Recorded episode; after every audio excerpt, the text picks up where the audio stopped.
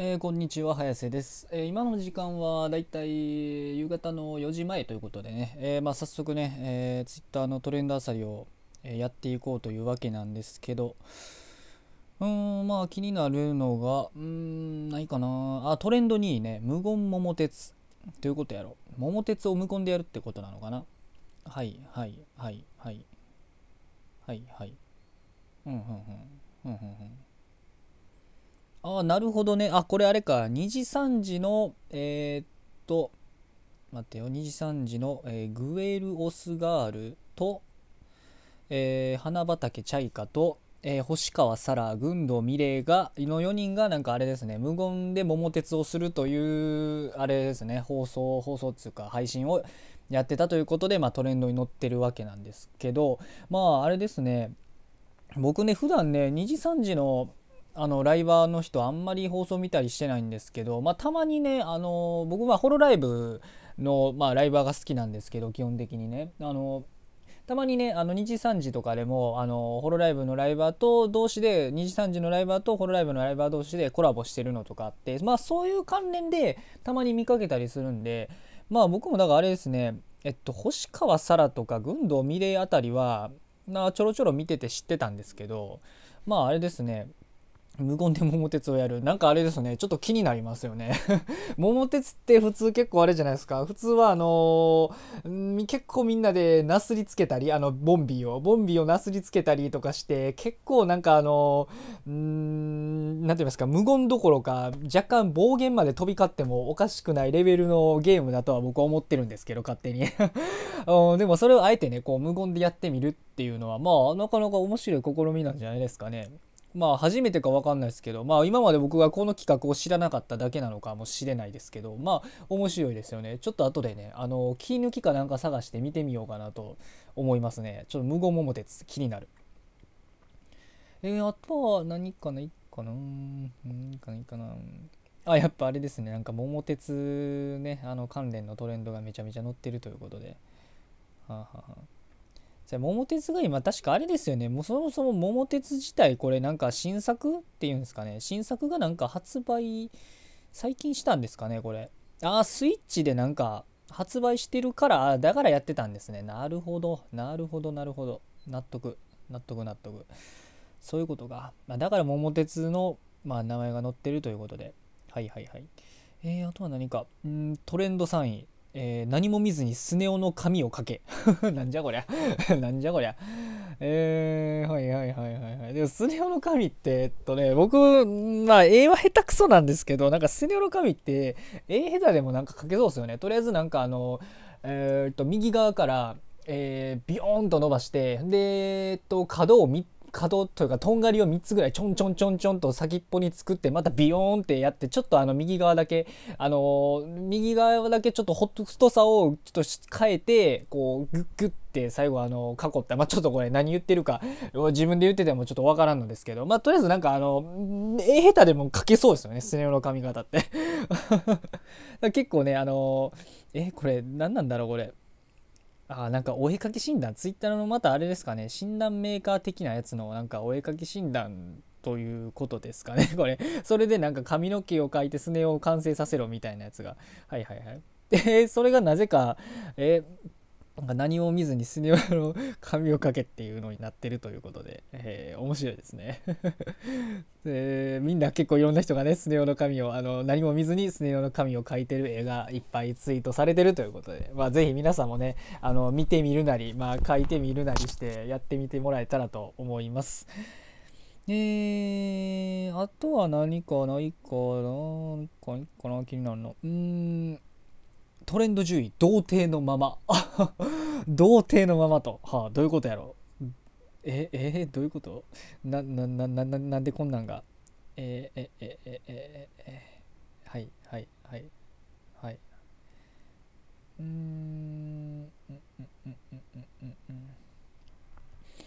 でもこれあれですねようわかんないですね。なんか童貞のままってトレンドなんかうんツイートの元がいまいちね元がわかんないパターンのやつですねこれ。で今回の場合これ診断メーカーでもなさそうなのでうーんよくわかんないですね。実際だからねこれ見てもなんかツイートでもあのトレンドってわからんわからんって元がわからんわ言うてツイートしてる人なんかちらほらいますね。いや僕ねなんでこれに反応したかっていうとねまああの、まあ、またこれね自分語りなんですけど、まあ、僕ね童貞なんですよ。なのでちょっと何て言いますかね童貞のままっていうのがあってうん？とこう反応しちゃいましたね。まあ別にまあね僕自身童貞であることに何と言いますかそんなあのコンプレックス自体はないんですけどまあなんかね気にする人はやっぱ気にしますよね。ま僕別にその彼女もいないんでその恋人もねいないんで、まあ、別にそんなに欲しいとも思わないですしっていう、まあ、一人でいるのがねあの好きなタイプなんで、えー、でもなんかちょっと反応しちゃいましたよね。ビクッとこうなりますよね。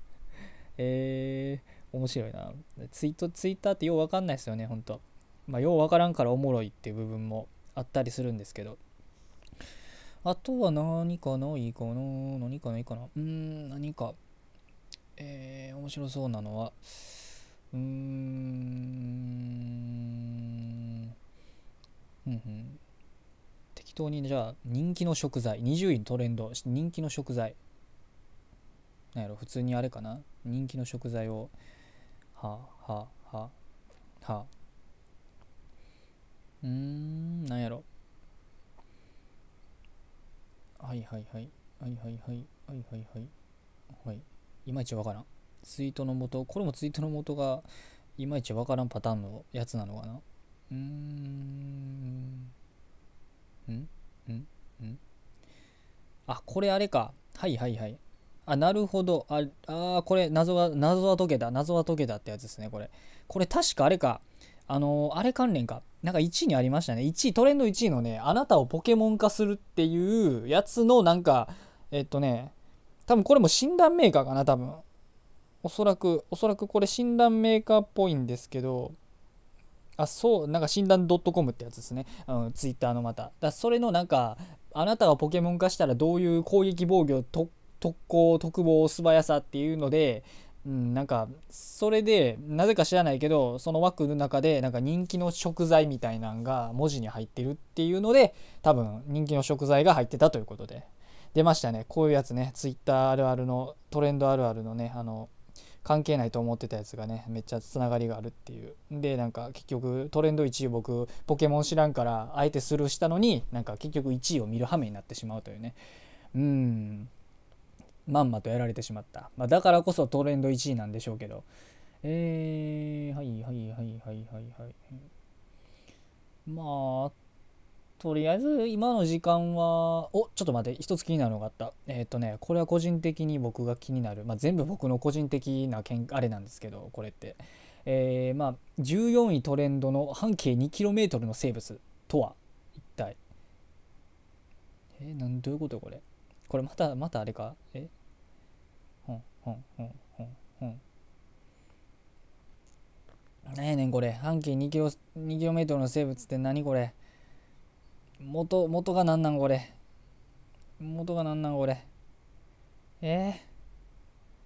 ー、うーん。